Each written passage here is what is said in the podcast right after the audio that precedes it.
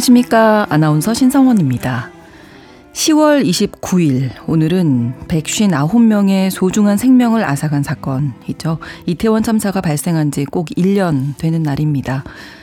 서울 도심 한가운데 평소 누구나 즐겨 찾았던 장소에서 벌어진 대형 참사라 믿기 정말 어려웠던 사건이고요. 팬데믹 기간 동안 한 공간에 모이기 쉽지 않았던 우리 젊은이들의 희생이 특히 많았던 터라 그 슬픔은 더 클 수밖에 없었습니다.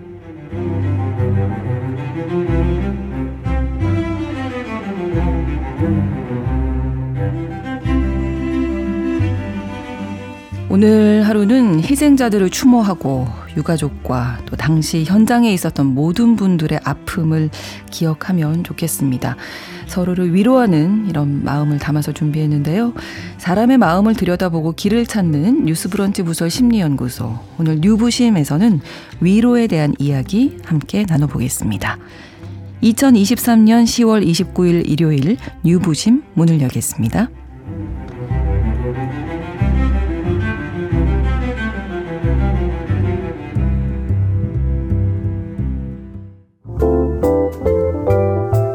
나를 지키는 마음 수업. 뉴스 브런치 부설 심리 연구소.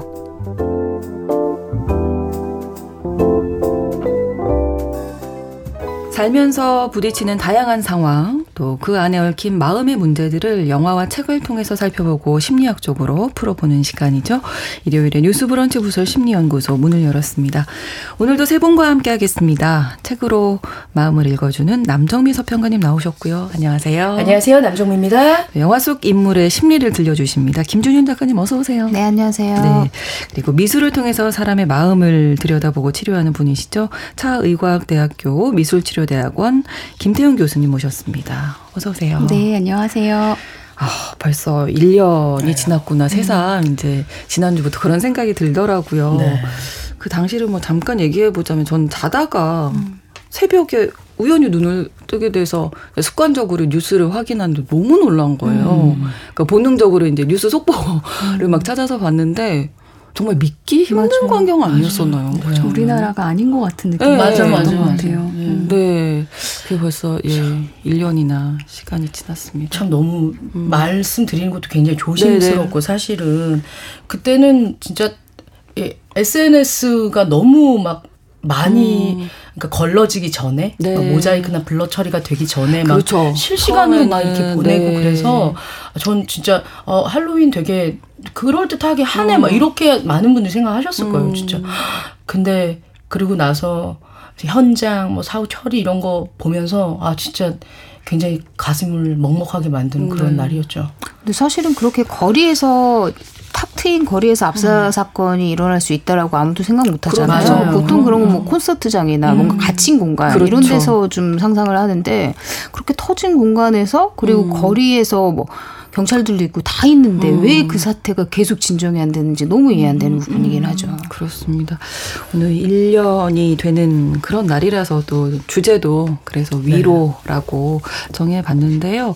교수님께서 그 당시에 현장에 있었던 네네. 네. 분들 상담도 하셨다면서요. 네. 네. 벌써 1년이 지났다는 거를 이렇게 느끼면서 약간 네. 마음이 무거웠던 것 같아요. 음. 저는 그때 그 빠르게 개입하는 조기 개입 팀으로 미술 치료 진행했었어요. 아, 근데 그때 제가 경험했던 가장 다른 곳과 음. 틀, 그러니까 다른 점이 무엇이었냐면 오시겠다고 하고 이후에 안 오시는 분들이요. 어. 이게 바로 아마 음. 충격을 너무 크게 받으신 분들이 어, 자기 시간을 통제하고 스케줄을 조절하는 것들의 어려움을 겪는 어떤 아, 특징일 수도 그렇구나. 있겠다라고 했고 네. 지금 본인을 위로하기 위해서 어떤 미술 치료를 받기보다 네. 그냥 혼자 좀 있고 싶다라는 그 음. 그 마음도 너무 이해가 되어서 그렇죠.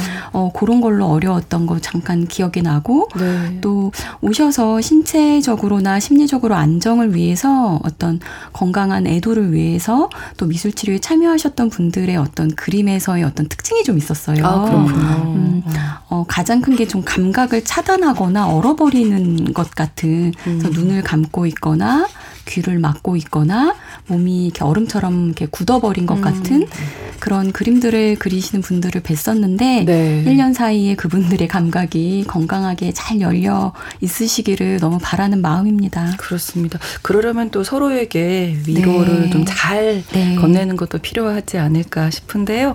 오늘의 주제 위로 속으로 들어가 보도록 하겠습니다. 먼저 김준영 작가님 어떤 영화 가지고 오셨을까요? 네, 저는 어쨌든 이 영화의 대사가 굉장히 위로가 많이 되는 음. 대사가 많아서 네. 그래서 가져왔습니다. 2020년 개봉한 미국 영화 뷰티풀 데이 인 더 네이버후드입니다. 미국의 국민 배우로 할 수 있는 톰 행크스가 주연을 맡았고요. 네. 그가 맡은 프레드 로저스라는 인물은 사실 미국인들이 가장 사랑하는 어린이 프로 TV 프로그램 중 하나라고 하는 미스터 로저스의 이웃의 진행자입니다. 아. 1998년에 에콰, 에스콰이어 잡지의 기자 탐 주노가 미스터 로저스와 진행한 인터뷰 기사를 바탕으로 한 실화 영화예요. 음. 그렇군요. 그리고 네. 영화는 방송인이며 음악가, 작가, 장로교 목사였고 선한 얼굴과 친절함으로 어린이뿐만 아니라 전 국민에게 사랑받았던 프레드 로저스의 진솔한 음. 이야기를 담고 있습니다. 네, 잠시 후에 만나보겠습니다. 남정미 서평가님 어떤 책 선택하셨을까요? 네, 오늘은 그래픽 노블 한 권 소개할까 합니다. 음. 이수연 작가의 나를 감싸는 향기라는 책 가지고 왔습니다. 네. 이수연 작가는 영국 캠버웰 칼리지 오브 아트에서 일러스트레이션 석사 과정 공부를 했습니다. 파주 타이포그라피 학교 파티에서 그림책과 그래픽 노블 스토리텔링 수업을 진행하고 있고요. 동물의 얼굴 뒤에 숨겨진 외로운 사람들의 마음에 위로와 공감을 주는 책을 만들고 있습니다. 어, 이 내용은 엉망인 집안에서 성장한 이 홍당무가 과거에 침잠되어 있지 않고 본인의 선택으로 자신의 삶을 음. 개척해 나간다라는 그런 이야기입니다. 네. 그래픽 노블이라고 하셨는데 이게 좀 생소하실 것 같아서 그래픽 노블 좀 설명해 주실까요? 네. 그래픽 노블이란 그림을 뜻하는 그래픽과 소설을 뜻하는 노블의 합성어입니다. 만화와 소설의 중간 음. 형식을 취하는 작품을 말하고요. 네. 일반 만화보다는 좀 철학적이고 진 지한 주제를 다루고 있습니다. 이야기 구조도 복잡해서 주로 페이지 수가 굉장히 많습니다. 그렇군요. 네, 스토리의 완결성을 가진 단행본 형식으로 발간되는 것이 특징이고요. 작가만의 개성적인 화풍을 느낄 수 있어서 이야기와 그림을 훨씬 풍성하게 즐길 수 있다는 특징이 있어요. 아까 이수연 작가가 동물의 얼굴 뒤에 숨겨진 외로운 사람들의 마음을 표현했다고 했잖아요. 네네. 네. 작가님 책을 보면 주인공이 동물로 표현이 돼요. 곰. 어. 아니면 뭐 이제 토끼, 다람쥐 네. 이렇게 표현이 되는데 오늘 소개할 나를 감싸는 향기에도 주인공이 토끼와 다람쥐의 얼굴을 하고 몸은 사람이고요. 음. 예, 그 일상을 살아가고 있습니다. 네, 어떤 이야기 담고 있을지 궁금합니다.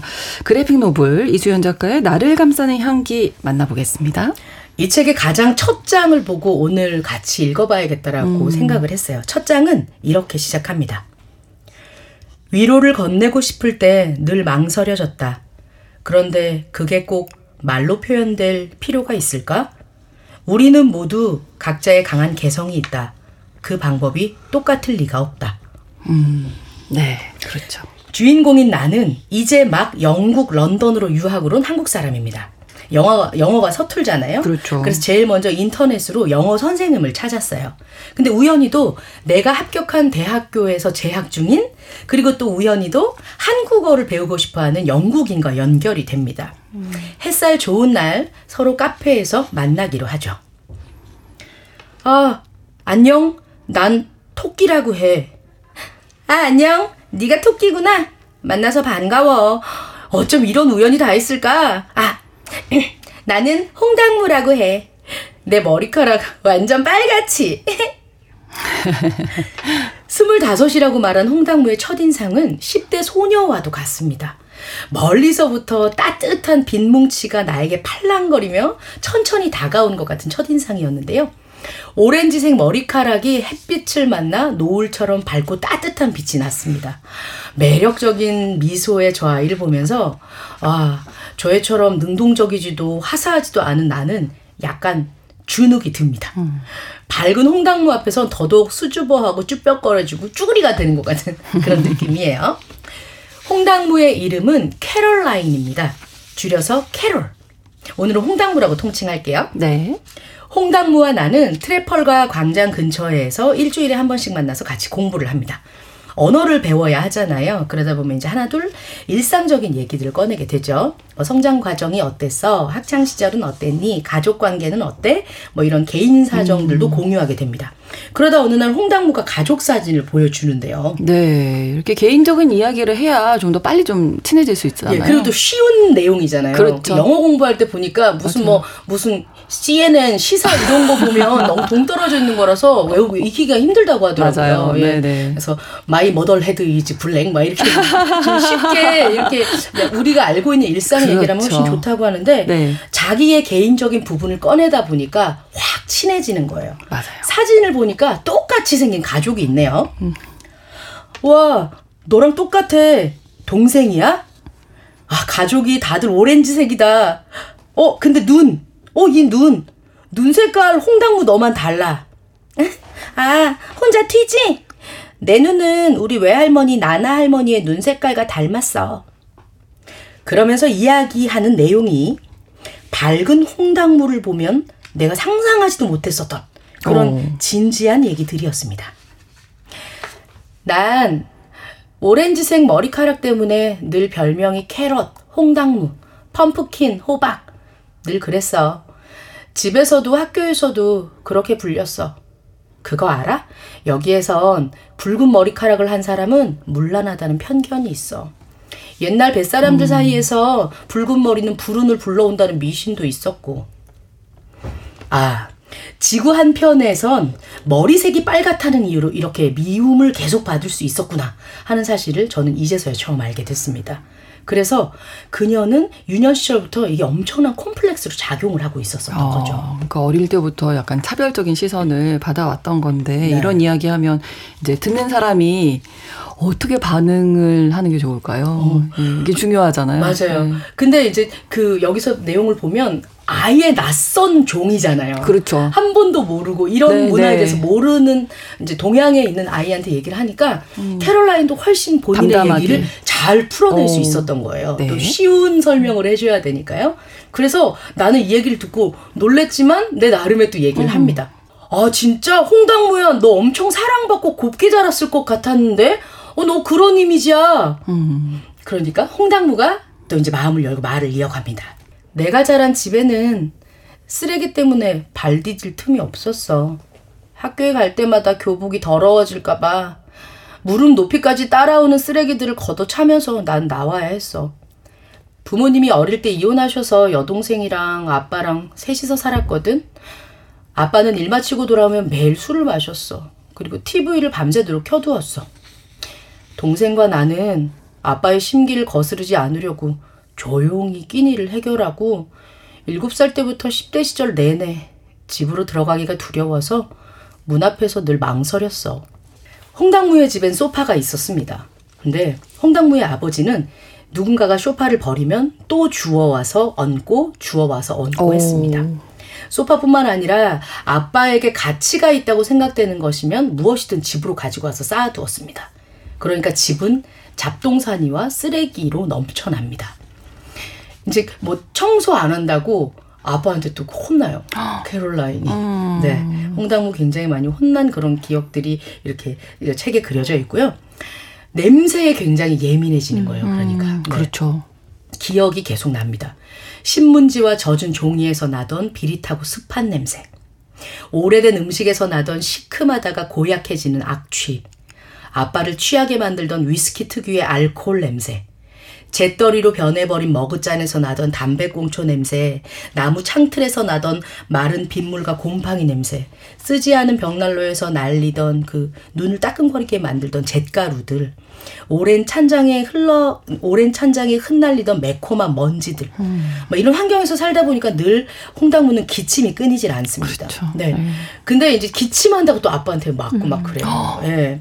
그래서 병원을 갔더니 천식이라고 이제 지, 그 병이 내려지고요. 네. 자주 천식 발작을 일으킵니다. 네. 그리고 이제 계속 먼지가 쌓여 있으니까 눈이 잘 안 보이는 거예요. 알레르기 음. 결막염으로 시력이 흐려지고 많은 홍당무.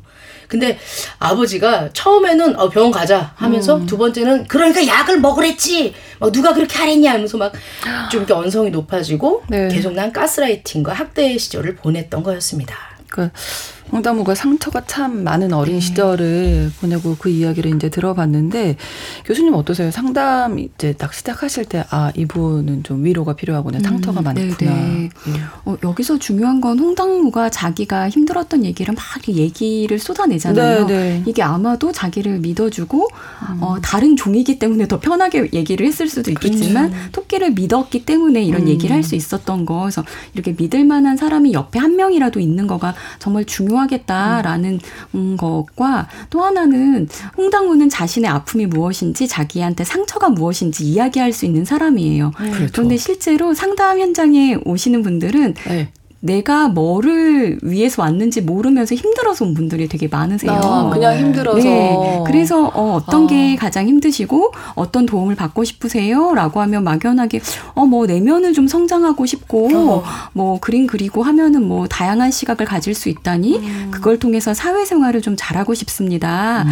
라고도 하지만 어, 이렇게 상담을 하고 그림을 그리고 미술치료 작업들을 해 나가면서 어느 순간에 이제 딱 그 힘든 자기 그 음. 연약한 부분과 닿는 거예요. 그렇죠. 그래서 내가 음. 얼마나 열심히 살았는지, 그래서 얼마나 살기 힘든지, 내가 얼마나 위로받고 싶은지, 음. 인정받고 싶은지 이런 알아차리는 순간들이 있는 것 같아요. 그게 아마 말씀하신 그 상담사들이 느끼는 변화의 첫 시작이구나. 어. 그런 순간들을 느끼게 됩니다. 네. 홍당무도 아마 이게 조금 그 음. 그 시작이 되지 않을까 음. 싶기도 한데, 홍당무와 토끼가 어떤 대화를 나누는지도 들어볼까요? 네. 홍당무는 이런 식으로 생각을 합니다. 많은 세, 그 냄새들이 본인의 어떤 기억을 소환시키잖아요. 음. 그래서 이렇게 얘기를 하네요. 향기는 순식간에 많은 이야기를 하는 것 같아. 우리는 자각하지 못할 뿐 후각은 어쩌면 시각보다 더 많은 정보를 전달하는 거 아닐까? 난 아무것도 하지 못하는 내가 싫었어. 나는 어떤 어른이 될까? 아빠 말대로 진짜 엉망진창으로 자라면 어떡하지? 엄마처럼 내 아이가 우는데 소리 지르며 문을 닫고 나가버리는 엄마가 되면 그래서 나는 어른이 되는 게 무서웠어. 스스로가 미성숙하게 느껴질 때가 있어. 너무 당연한 것이 두려울 때 그때. 나는 나만 힘든 청소년기를 보낸 줄 알았는데 큰 좌절의 시간을 더 크게 보냈잖아요. 이 홍당무에게 진심으로 내가 느꼈던 말을 해줍니다. 어, 음, 너도, 나도 충분히 괜찮아. 분명한 건 우린 점점 더 괜찮아질 거라는 거야. 어, 음, 아, 우린 좀 특별한 힘을 가지고 있잖아? 어, 어둠을 확실히 보았으니까 밝은 빛을 더 잘 볼 수 있는 힘. 이런 걸 가졌다고나 할까? 위안이 되네. 내가 본 어둠만큼 빛을 볼 수 있다면 말이야. 어, 그거 정말 나쁘지 않은데? 토끼야, 네가 그렇게 말해줘서 좋아. 나의 상처를 약점이라고 말하지 않아줘서. 네. 근데 토끼가 얘기를 합니다. 사실 이건 내가 나한테 하고 싶었던 음. 말인지도 몰라. 어, 그리고 우리는 상처의 흔적을 존중받아야 한다라는 말을 계속 나눕니다.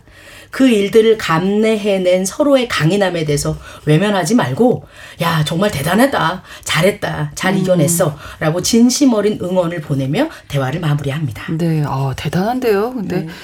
우리가 조금 더 특별한 힘을 가졌다. 괜찮아질 거다. 점점 더 네. 어둠을 확실히 봤으니까 밝은 빛을 더 잘 볼 수 있는 힘을 가졌다. 이거는 어떤 분이 들으셔도 네. 위로가 될 것 같습니다. 맞아요, 예. 맞아요.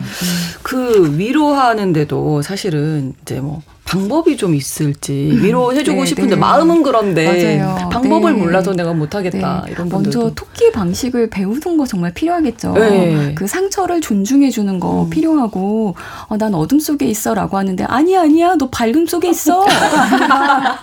그 어둠 속에 있으니까 작은 불빛도 더 잘 보이잖아요. 음. 그리고 아파봤던 사람들이 음. 어, 아픈 사람이 보여요. 그렇죠. 그리고 아팠던 사람들은 음. 일상에서 감사를 고백하고 절망 속에서도 희망의 빛을 찾을 수 있어요. 어, 네, 그래서 네. 아마 지금 내가 시작점은 어둠 속에 있다라는 거를 어, 토끼처럼 인정해 주는 거 필요하고 아직은 열리지 않았지만 밝은 빛이라는 희망을 선포해 주는 거 너무 중요한 음. 것 같아요. 있는 그대로 바라봐 주는 거예요. 네. 그런데 사실 어떻게 위로하면 좋을까요? 이런 질문을 되게 많이 받는데 네, 네. 저는 그 질문에 대해서도 좀 생각해야 되는 게 음.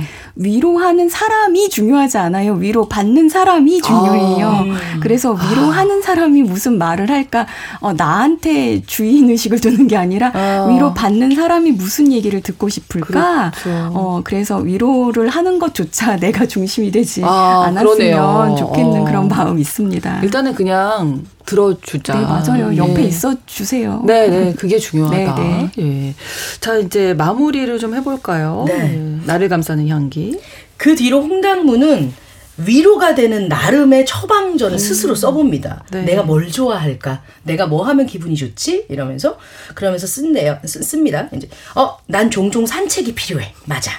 아, 그리고 나는 짙은 초록색 길을 굉장히 좋아해. 걸으면 기분이 좋아지지. 음. 이런 생각. 그리고 숨을 깊게 들이마시고 내쉴 수 있는 소중한 시간들이 본인을 위로한다는 사실을 알게 됩니다. 어, 그리고 여기서 되게 이제 중요한 결정을 내리는데요. 지금 무언가를 새로운 인생을 찾아서 개척을 하고 있는데 지난 나의 트라우마를 자극하는 부모님과 약간 거리를 두는 걸 선택을 해요. 음, 그 과정에서 그렇죠. 엄마 아빠 또 원망스러운 막 이런 너무나 잔혹한 말을 퍼내지만 일단은 내가 우선적으로 어, 중요하다는 생각을 하면서 네. 성장 과정에서 본인을 힘들게 했었던 그런 어, 냄새의 고통으로 왔었던 그런 아. 네, 생각들을 다시 떠올리면서 네. 이 후각에 대한 생각을 하게 되는데요. 음. 여유를 찾고 보니 그 후각들이 향기들이 본인의 인생 찰나들이었다는 생각을 하게 됩니다. 음. 여유가 생기니까 이게 이제 부정 완전 내 인생을 부정하지 않는 거예요. 그러네요. 맞다. 그땐 이런 것도 있었지. 하지만 음. 이제 여기 보면 이부 동생이 있거든요. 조라고 하는 친 동생이 있는데 동생한테 굉장히 헌신적으로 잘해요. 어. 누나가. 근데 조는 이런 홍당무 누나를 보고 또 다시 회복을 하는 그런 과정이 아, 있거든요. 아, 그렇죠. 네, 그러면서 음. 어 이제 본인의 인생의 찰나를 다시 다듬을 생각합니다. 본인이 유난히 후각에 예민하다 는 것을 알게 되고요. 이것은 홍당무에게 기억의 냄새를 꺼내서 새로운 향기를 만드는 직업까지 찾게 음. 하거든요. 오, 예, 네. 그 여정이 궁금하시다면 이수연 작가의 책 나를 감싸는 향기에서 확인하십시오. 이 실화인데요. 아. 이 아, 내용들이 네. 네. 지금은 이 홍당무 씨께서 네. 이제 지금도 계속 연락을 하신대요. 이수연 작가님이랑 아. 어, 굉장히 몸이 이제 학 어렸을 때부터 몸이 안 좋았으니까 결혼을 하시고 어렵게 아이를 아, 낳으시고 와. 그리고 지금 굉장히 유명한 조향사로 오. 굉장히 오. 활동을 크게 하고 계신다고 합니다. 감동이네요. 네. 그러니까요. 이게 참 냄새 때문에 고통스러웠는데 네. 조향사가 되셨다고 하니까 네. 아, 너무 축하드리고 좀 많이 이 이야기를 들으면서 힘을 오히려 더 받고 위로를 많이들 받으실 것 같아서요. 네. 오늘 홍당무가 스스로 위로하는 처방전 뭐 산책 이야기 나왔는데 세 분은 어떤 방법들이 있으실까 궁금합니다. 나름의 방법이 있으세요? 음, 저는 약간 분노 게이지가 높은 편이라서. 네, 그 제가 야구장 굉장히 자주 가거든요. 아, 네네. 네. 근데 전 제가 응원하는 팀이 대구 삼성 아, 라이온즈라서 네. 대구까지 갈 수는 없지만 이 팀이 수도권으로 오면 다 가가지고 아, 이제 그 유니폼 입잖아요. 네, 응원석 가서 네, 앉거나 네. 그러면 합법적으로 욕할 수 있는 그런 공간이기 때문에 아, 가서 막 화가 나거나 막 어, 소리 지르시고 야, 야 태근아 막 태근이란 선수 없는데 열받았었던 그 얘기하면서 네. 그렇게 하고 아 오늘 괜찮아 좋았어. 아 그걸 한번 어, 풀어내시고 된다. 네. 예. 그렇게 하는 걸 만들었습니다. 예. 남정미식 처방전이었습니다. 네. 그것도 좋은 방법이네요. 맞아요. 한번 풀어내고 오는 거. 음. 예. 작가님은 저는 워낙 네. 정적이어가지고 책이나 영화를 좀 보는 편이에요. 음. 그러니까 아, 뭐 네네. 책도 되게 진짜 비극적인 뭐 그러니까 오히려 그때 예, 아. 기분에 따라서 네. 굉장히 비극적인 책을 보거나 아니면은 어, 이런 삶도 있지, 뭐 이런 생각을 음. 하게 되거든요. 영화도 막 정말 철철 울게 되는 영화들 있잖아요. 그 한참 울고 나면 또 나도 괜찮아. 맞아, 맞아, 맞아. 네. 인간은 역, 역시 좀 네. 그 확실히 이런 전환이 필요한 것 같아요. 음. 저는 걷는 거 좋아하는데 아. 그렇다고 해서 막 만보를 걷고 막 건강을 유지하고 이게 아니라 네. 그냥 정말로 그냥 가장 아무것도 아니어도 네. 오른발 왼발 오른발 왼발 오른발 왼발만 반복하면은 어. 내가 저만큼 가 있어요. 네. 그러니까 제가 너무 약간 깔아앉을 때 유일하게 쓰는 제가 어. 근무하는 연구실에서 어, 커피숍까지 육교를 하나 건너야 되는데 딱 그거 오른발 왼발 아무것도 하지 않았다. 아, 그죠? 네네. 오른발 왼발만 계속 움직였는데 이만큼 어. 왔네. 음. 그냥 그 정도가 저한테는 일상의 음. 처방전입니다. 스스로를 위로하는 네. 그런 방법을 찾아 나가는 네. 게 중요할 것 같습니다. 신성원 아나운서는 어때요? 저요. 저는 예전에도 말씀드렸지만 저는 잠을 잡니다. 음. 아, 모든 걸, 네, 모든 걸 다 잊고 그만한 방법이 없다 이런 생각이 들기 때문에요. 네, 다 잊어버리고 일어나면 어 새로운 세상이 밝았네. 약간 이런 느낌. 아. 저는 잊어버린 게 중요하다고 생각해서요. 음, 네. 맞아요. 아무튼 이런저런 방법도 오늘 많이 또 어, 알게 됐는데요. 여기에서 노래를 또 한 곡 들려드리면서 위로를 해드리겠습니다. 하림의 노래 위로 함께 듣겠습니다. 마음의 근력을 키웁니다. 뉴스브런치 부설 심리연구소 뉴스브런치 부설 심리연구소 뉴부심입니다. 차의과학대학교 미술치료대학원 김태훈 교수님, 남정미 서평가님, 김준영 작가님 세 분과 함께 오늘은 위로에 대한 이런저런 이야기 나누고 있습니다. 자, 뭐 나 이런 상황이야, 이것 때문에 속상해 이렇게 나를 드러내야 사실은 일상에서도 누군가가 위로를 해줄 수 있잖아요. 근데 이게 어렵습니다. 맞아요. 내 얘기를 꺼낸다는 게. 근데 자세히 보면 아까 전에 그 홍당무도 네. 전혀 토끼가 전혀 다른 종류의 사람이니까 와서 얘기를 하잖아요.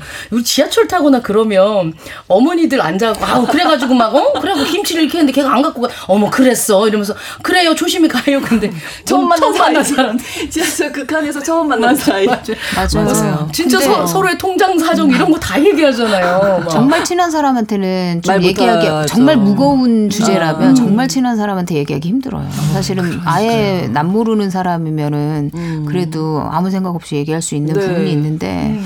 어려운 것 같아요. 그거부터 좀 시작돼야 음. 되지 않을까요? 그리고 또 그것도 있지 않아요? 그 위로가 필요하다는 건 내가 약함을 드러내는 것 같은 거예요. 음. 그렇죠. 그러니까 우리나라 사회에서는 어. 뭔가 경쟁에서 저 사람이 위로받을 시, 뭐그 음. 지금 좀 위로가 필요하다라는 건 약한, 약한 순간이다. 아. 그리고 공격받을 수 있다라고 아. 하는 그런 방어 기제도 되게 많이 음, 나타나는 음. 것 같은데 왜요? 매일 매 순간 위로가 필요한 존재들이랍니다.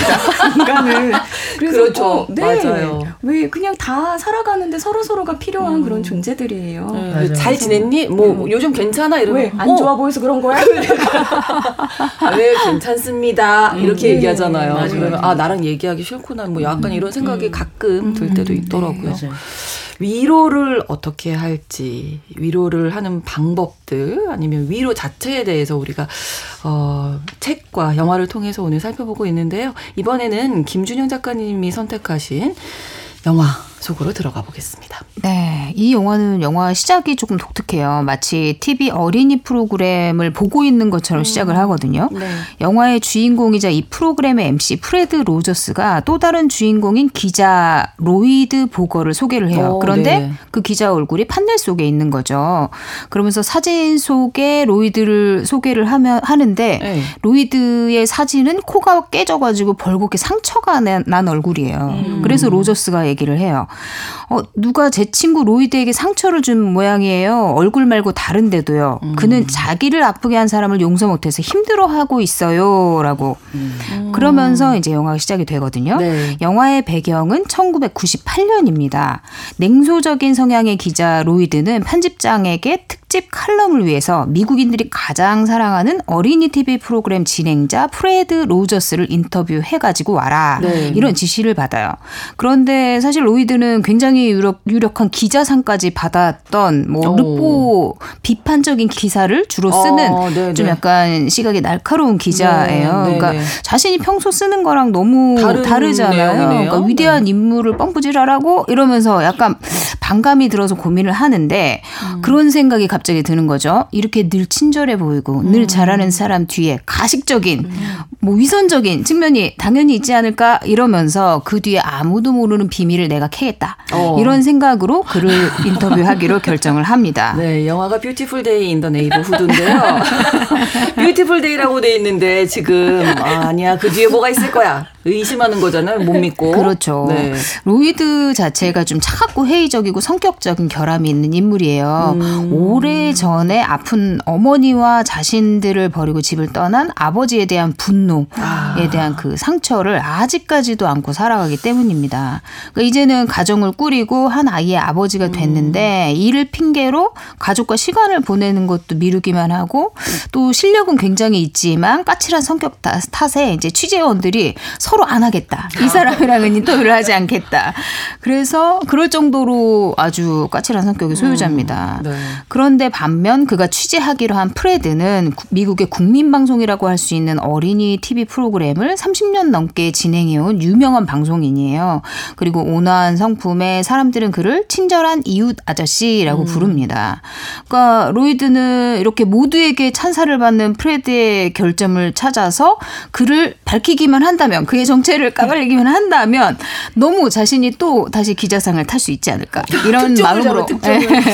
그를 만나 요. 네. 그런데 그를 만나기 전에 누나의 결혼식에 이제 아버지가 온 거예요. 네. 그동안 자신들을 버리고 떠났던 아버지가 와서 네. 아버지랑 말다툼 끝에 아버지에게 맞아서 코가 깨진 상황인 거예요. 아. 그래서 그를 그런 상태로 만나다 보니까 아, 이제 처음에 그런 그렇죠. 얘기가 나왔군요. 그러니까 프레드가 눈치 빠른 프레드가 당연히 음. 아버지와 뭔가 뭔가 어쨌든 누군가와 갈등이 있구나 이거를 알고 또 상처가 가득한 사람이구나 이것까지 음, 들키게 됩니다. 그렇죠. 그러니까 있는 그대로 봐야지 맞아요. 이렇게 속으로 딴 생각하고 결국 들킨다 이렇게 맞아요. 네. 그러니까 그리고 이어서 이제 프레드의 분신이기도 한 인형 대니얼이라는 인형이 음. 인형극을 하거든요. 네. 프레드가. 네. 그래서 그 인형극을 보게 되는데 인형 대니얼이 얘기해요. 화가 너무 났을 때는 이 세상이 다 잘못된 것 같고 뭘 해도 다 틀린 것 같을 때는 어떻게 하지? 가방에 주먹을 날리나? 친구들을 불러 술래잡기를 하나? 그러면서 아, 난 멈출 수 있어. 멈출 음. 수 있고 음. 언제나 내 마음대로 멈출 수 있어. 내가 느끼는 감정이 내 감정이라는 걸 알고 나면 내 마음 깊은 곳에 감정이 날 성장하게 한다라고 생각하면 음. 멈출 수 있다. 이렇게 얘기를 하는 거죠. 네, 그러니까 네. 그 인형극을 보고 대사를 듣는 순간 로이드는 뭔지 모를 감정에 굉장한 혼란을 느낍니다. 아, 이 말이 하게 울렸군요. 그쵸. 감동이 됐군요. 그러니까 기자 로이드가 인형극을 통해서 오히려 자신의 마음과 마주하게 된 것 같은데 사람이 언제 위로가 필요하다고 보세요? 네. 일단 교수님. 네. 사람이 위로가 필요한 순간. 네. 매 순간. 매 순간. 지금도. 매일. 지금도. 아, 지금 위로가 좀 필요하신 것 같은데. 제가 갑작스럽게 질문을 네. 던져서. 사람이 위로가 필요한 순간은 네. 내가 위로가 필요하다라는 것을 알아차린 순간이면 제일 음, 좋겠지만. 그렇죠. 제일 중요한 건 사람들은 내가 위로가 필요한가 또 알지 못하고 음. 아마 지나가고 그럴 것 같아요. 맞아요. 음. 네.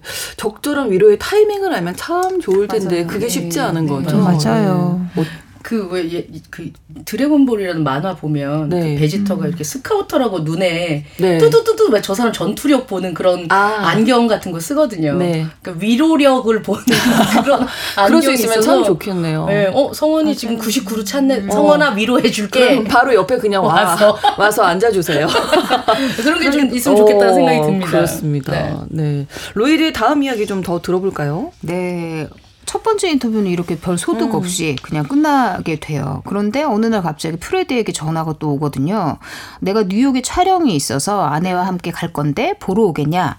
그러니까 어, 당연히 뭔가를 캐내려고 한 로저스 입장에서는 보아야 되겠죠. 그렇죠. 그래서 어, 당장 만나러 갑니다. 프레드가 하는 공연을 좀 보고 있는데 그의 측근에게서 이런 얘기를 듣는 거예요. 프레드는 이상하게 당신 같은 인간을 좀 좋아한다. 어. 프레드가 사실은 로이드의 굉장히 비판적인 비인간적인 다소 비인간적인 음. 그런 기사들을 이미 다 봤다. 그러고도 아. 인터뷰를 수락한 거다. 이렇게 어. 얘기를 해요. 그러니까 로이드는 아, 이 사람 뭐지? 약간의 의문을 갖게 되죠. 그리고 또 프레드의 아내 조앤을 만나요. 음. 그래서 이제 또 궁금한 걸 물어봅니다. 네. 살아있는 성자와 결혼해 사는 기분이 어떤가요? 이렇게 묻는데 아내가 아, 나는 그런 말 싫어합니다. 음. 이렇게 얘기하면서 성자라고 말하면 그가 타고난 것 음. 같지만 음. 아니에요. 그는 완벽한 사람이 아니에요. 그저 매일매일 삶의 중심을 잡으려 노력하는 사람이에요. 이렇게 얘기를 해요. 그리고 프레드와 이제 식사를 하러 잠깐 가는데 지, 어, 유명인인데 지하철을 막 타고 다녀요. 어. 그리고 막 지하철을 타니까 사람들이 알아보겠잖아요. 예, 그러니까 예. 발견하고는 프로그램의 타이틀곡 제 이웃이 되어주세요라는 노래를 막 합창을 하는 거예요. 음. 그러니까 뭐 아무리 유명인이라도 약간 부끄러워할 수도 있고 좀 싫어할 수도 있고 이런데 프레드는 너무 흔쾌히 함께 노래를 어. 부르면서 인사를 하고 이렇게 해주는 거죠. 그러니까 네. 로이드는 어, 저런 사람이 있단 말이야. 이런 또 생소한 기분을 느낍니다. 네, 로이드는 빨리 프레드 이면을 좀 밝히고 싶은데요. 그렇죠. 정체를 빨리 밝혀 해야 네, 네. 되는데 빨리 나와야 되는데 맞아요. 자꾸만 자식 자기 마음도 뭔가 프레드에게 동화되는 게 불쾌한 거죠. 그래서 아주 독한 질문들을 쏟아냅니다. 네. 로이드는 물어요. 사람들마다 프레드만 보면 다 자기 문제를 털어놓으려고 줄을 서는데 어. 부담스럽지 않냐. 음. 그러니까 프레드가 쳐다보면서 아, 날 그렇게 기자님이 생각해 주시니 고마워요. 그런데 정상적인 삶에는 고통이 따르게 마련이지 않나요? 이러면서 음. 어, 좀 부담스러운 마음이 들고 자기 그럴 때도 내 감정을 다스리는 방법은 많습니다. 음. 자신이나 타인을 해치지 않고도 차력을 때리거나 전속력으로 수영을 하거나 피아노에 저음키를 누르거나 하는 여러 가지 방법이 있어요. 이렇게 얘기를 하는 거죠. 그러니까 음. 로이드는 아 말을 끌어내야 되잖아요. 그래서 아, 요렇게 물어도 저렇게 물어도 그렇죠. 대답을 안 해요. 사실은 어. 내가 뭐 이런. 게 나와야 되는데 안 나오네요. 그래서 상처가 될 만한 얘기를 합니다. 음. 70년대 중반에 네. 3년 동안이나 프로그램을 안 했는데 어. 이유가 뭐냐? 왜 아. 다시 돌아온 거냐? 음. 돈 때문이냐, 음. 지루함 때문이냐? 이렇게 얘기를 하거든요. 오. 그러니까 이건 사실은 프레드한테는 굉장히 상처가 되는 그에게도 사연이 좀 있거든요. 그러니까 그렇군요. 그러면 이 지점에서 네. 화내야죠. 할까요? 프레드가 화를 내야 아, 잘 됐다.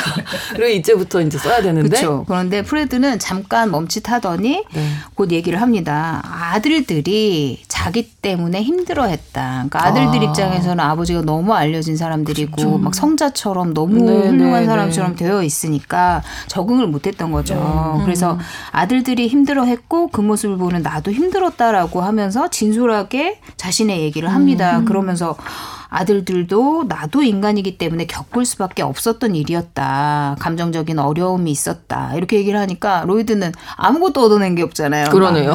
한숨을 쉬어요. 음.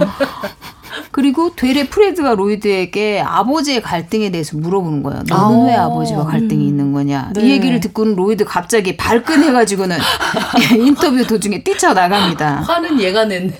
그렇죠. 그러니까 상처가 아물지 않았고 아, 직 그렇죠. 치유가 되지 않은 음. 거죠. 그렇게 또 한 번의 만남이 어이없게 끝이 나요. 네. 그런데 집에 갔더니 자신이 그렇게 싫어하는 아버지가 집에 와 있어요. 음. 여자친구랑 같이. 오. 그리고 자신의 아내와 웃으면서 얘기를 하고 있는 거예요. 아. 그러면서 아버지가 아 내가 왔는데 인사도 안 하냐 이러면서 자신이 결혼식장에서 이제 아들을 때린 거에 대해서 사과를 하려고 하는데 로이드는 찾기만 합니다. 그리고 음. 이제 아버지가 마지막으로 아들이 너무 차가우니까 음. 나 이제 안 올 수도 있어. 음. 이러면서 그런데 이 얘기는 하고 싶다라면서 내가 왜 아픈 아내를 그러니까 로이드의 엄마를 음. 떠났는지에 대해서 해명을 좀 하려고 해요. 그리고 음.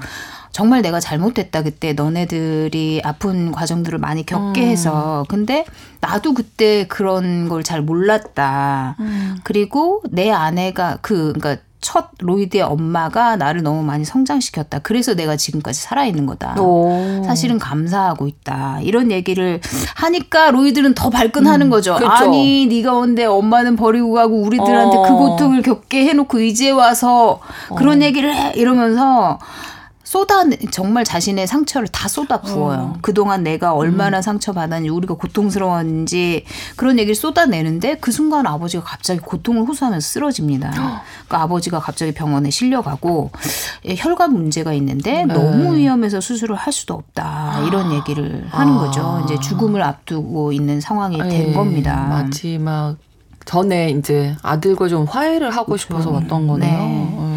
음. 그러니까 아버지가 이제 시한부로 누워 있는데 음. 갑자기 로이드가 아내한테 병원에 누워 있는 아버지를 두고 나는 프레드를 만나러 가야 되겠다. 피츠버그로 가야 되겠다. 이렇게 음. 얘기를 하니까 네. 아내가 아니 지금 당신에게 소중한 사람들이 모두 다 이 병원에 네. 있는데 네. 어디를 가는 거냐. 이건 정말 아니다. 당신 인생에 큰 후회를 하게 될 거다. 음. 이러는데 로이드가 아내에게도 막 독설을 퍼부으면서 도망치듯 피츠버그로 가버립니다. 프레드를 음. 만나려고. 그리고 프레드의 스튜디오에서 얼떨결에 그의 쇼에 출연을 해요. 어. 갑자기 막 토끼 인형으로 변신을 하고 그 로이드의 아내도 프레드의 쇼에 출연자로 막 등장을 하거든요. 뭔가 음. 이상하죠. 그리고 그와 함께 대사를 해요. 병원은 몸이 아플 때 가는 곳이죠. 마음이 아플 때는 어떻게 하죠? 그러니까 프레드가 얘기를 하거든요. 그럴 땐 얘기를 해요. 얘기를 음. 하는 게 좋아요. 우리가 느끼는 걸 얘기해야죠. 당신 마음 다친 당신의 마음을 열면 진짜 당신이 보이죠. 따라해봐요. 난 널 좋아해. 난 널 좋아해. 슬퍼. 난 슬퍼. 그러니까 로이드가 어. 이렇게 똑같이 따라합니다. 그러니까 언제 화가 났었나요? 기억하나요? 무슨 일이 있었죠? 이렇게 또 프레드가 물어요. 그러니까 어. 로이드가 어머니의 죽음 직전을 회상합니다. 아. 병상에서 엄마가 얘기해요. 날 위해서 그러는 거 알아. 계속 화난 상태로 있는 거. 그런데 엄마 괜찮아. 음. 그러면서 로이드의 얼굴을 어루만져 줍니다. 음. 그러니까 로이드는 그때 무엇보다 큰 위로를 느끼면서 울먹여요. 그리고 잠에서 깨어납니다. 뭔가 이상했죠? 어, 잠이었어요. 꿈이었어요. 아. 네, 그리고 그러니까 프레드의 녹화장까지 가서 그대로 쓰러져 버린 거예요. 그리고 이 꿈을 꾸게 된 거죠. 아, 그렇군요. 그러니까 뭔가 막 이렇게 뭉쳐있던 뭔가가 지금 터져 나온 것 같아요. 음, 울음과 네, 함께. 음. 좀 잘 보낼 수 있는 그런 과정이 아니었을까요? 네, 저도 그렇게 생각해요. 네. 그 엄마 그 여기서 약간 눈물 났던 게 음. 그러니까 어린 아이가 엄마의 죽음에 임박한 엄마를 바라봤던 시선이 지금은 어른이 된 다음에 그 장면을 소환한 거잖아요. 그렇죠. 지금 어른이 돼서 그 장면을 보고 있지만 실제 그 로이드가 겪었던 건 아주 어렸을 때 엄마랑 이렇게 굿바이를 한 건데 네. 자기가 이해가 됐겠죠. 그때 내가 정말 힘들었다는 거. 음, 그렇죠. 그리고 내가 지금은 매사 불만이 많고 비판적이고 냉소적으로 이렇게 살아가고 있고 항상 화가 나 있는데 사실은 엄마가 너무 보고 싶고 그렇죠. 엄마를 엄마가 죽는 거를 봤을 때 어린 마음에 너무 무서웠고 그렇죠. 아빠가 없어서 외로웠고 음. 아빠가 떠나서 두려웠고 음. 그런 것들에 대해서 내가 사실은 화가 난 것도 있지만 음. 외로웠던 거 슬펐던 거 그리운 거 이런 것들이 있었구나라는 것을 알아차 차리는 눈물 같았어요. 저는. 네. 그러니까 그 동안은 말하고 싶지 않았던 거죠. 그쵸. 그냥 이쪽에다 한 구석에. 그리고 몰랐을 수도 있어요. 그냥 아, 화가 그래요? 나고 음. 그러니까 아빠가 다 잘못했다라고 생각하는데 모든 감정들을 다양하게 만나서 저는 눈물이 터진 것 같거든요. 아, 네, 그래서 네. 이렇게 자기 과거에 대해서 어, 감정을 이해하고 그때 내가 그럴 수밖에 없었다는 거를 이렇게 음. 그 자기 스스로 이, 이해하는 순간에 위로가 음. 일어나고 회복이 일어나고 성장이 일어나고 저는 그, 럴때 용서도 같이 일어나는 것 같다라는 어. 생각을 해요. 예. 저는 그 장면이 정말 본인에게 나 너무 힘들었어라고 음. 말해주는 그런 지점이 맞습니다. 되는 것 같습니다. 네, 정말 로이드가 인형극으로 모든 걸 토해냈는데요. 앞으로 또 어떻게 이어질까요? 이야기가? 네, 프레드 집에서 이제 안정을 취한 후에 그와 식사를 하게 되는데 프레드가 얘기를 해요. 당신은 신념이 강한 사람이다. 옳은 것과 틀린 거를 구분할 줄 아는 사람이다. 그리고 그렇게 성장하는데 아버지와의 관계가 분명히 영향을 미쳤을 거다. 음. 그리고 도움이 되는 측면이 있었을 거다. 그걸 기억해라. 그러면서 자신이 가끔 하는 연습인데 음. 지금의 자신 내가 있기까지 도와준 모든 사람들을 떠올려 보라고 제안을 합니다. 어. 1분만 조용히 생각해 보라고. 음. 그리고 프레드는 카메라를 응시해요. 아. 영화를 보는 당신도 한번 생각해 보라고 음, 하는 거죠. 저는 어떤 의미예요? 눈이 마주치잖아요. 어. 화면 속에 그 카메라가 이렇게 딱 나를 그렇죠. 비추는 것 같은 느낌이 드는데 어. 어. 앞서서 우리가 홍당무하고 토끼 얘기인 것처럼 아파봤기 때문에 아픈 사람이 보이는 거, 뭐 음. 뭐 이런 것들 안에서 저는 어, 힘든 사람들이 내 주변에 있었는데 결국에는 그 것에서 멈추지 않고 음. 나아가서 회복 스토리에 대한 어떤 이야기인 것 같아요. 그 그런 힘든 아빠가 있었지만 너는 거기에 굴하지 않고 견디며 살아오면서 사회적으로 어쨌든 어떤 부분에선 성공을 한 거잖아요. 그렇죠. 저는 네. 이런 거에 우리가 되게 많이 초점을 좀 가졌으면 좋겠어요. 음. 저는 그 동일본 그 대지진 일어나고 나서 굉장히 여러 가지의 그 보도들이 있었지만 1년 뒤부터 제가 모으고 있는 건 그 지역 사회에서 어떤 연대가 일어났고 음. 어떤 회복 스토리가 일어났고 어, 네. 어떠한 그런 사, 인간이 그냥 인간됨으로 공부 많이 한 사람에 의해서가 아니라 동네 아줌마들에 의해서 동네 아저씨에 의해서 그 동, 그 지역 사회가 어떻게 건강하게 다시 회복하고 성장했는지에 대한 네. 거를 굉장히 많이 모으고 있거든요. 아, 네. 인간은 네. 그런 아픔을 통해서 다른 사람을 이렇게 안아줄 수 있는 넓은 품을 키워내는 것 같아요. 근데 아마도 음. 그 로이드가 아직 알아차리지 못한 것에 대해서 프리드가 얘기해주고 있는 것 같습니다. 맞습니다. 네. 네. 마지막에는 어떻게 되나요? 아버지와 화해를 할까요? 직접? 네, 집에 돌아온 로이드는 일단 아내에게 잘못을 사과해요. 음. 그러니까 내 감정을 마주하기로 했다 이제. 그러니까 난 사실 겁을 먹으면 병원에서 그랬듯이 그리고 여태 그랬듯이 언제나 화가 좀 난다. 음. 그리고 그런 식으로 이제 도망쳐 왔다라는 얘기를 하면서 당신이랑 우리 아들은 내가 원하는 전부다. 이렇게 진심을 고백을 합니다. 그리고 죽어가는 아버지를 보러 아버지 집으로 가요. 그리고 서로에게 상처에 약을 발라주듯이 서로 음. 대화를 하고 그 프레드까지 또 오게 되거든요. 그래서 음. 서로 위로를 전합니다. 그리고 마지막으로 프레드가 영화 말미에서 시청자들에게 또 위로가 되는 이야기를 하거든요. 인간적인 건 뭐든 얘기할 수 있고 얘기할 수 있는 건 감당할 수 있다. 이게 음. 사실은 프레드가 전하는 마지막 위로가 아닌가 생각이 음, 됩니다. 그렇습니다. 오늘 위로를 주제로 많은 이야기 나눴는데 이 시간이 또 어, 청취자 여러분들 많은 분들께 위로가 됐으면 좋겠습니다. 뉴스브런치 부설 심리연구소 오늘 위로에 대해서 어, 이야기 나눴고요. 주제와 관련해서 다룬 작품 소설 그래픽 노블이죠. 이수연 작가의 나를 감싸는 향기, 영화 뷰티풀 데이 인 더 네이버후드 이렇게 두 작품 만나봤습니다. 오늘도 김준영 작가님, 남정미 서평가님, 김태훈 교수님 세 분과 함께 했고요. 다음 주에 뵙겠습니다. 고맙습니다. 고맙습니다. 감사합니다. 감사합니다. 끝곡으로 조니 미첼의 Both Sides Now 들려드리겠습니다. 일요일 11시 5분에는 유부심, 평일에는 뉴스 브런치 계속 청취해 주세요. 아나운서 신성원이었습니다. 고맙습니다.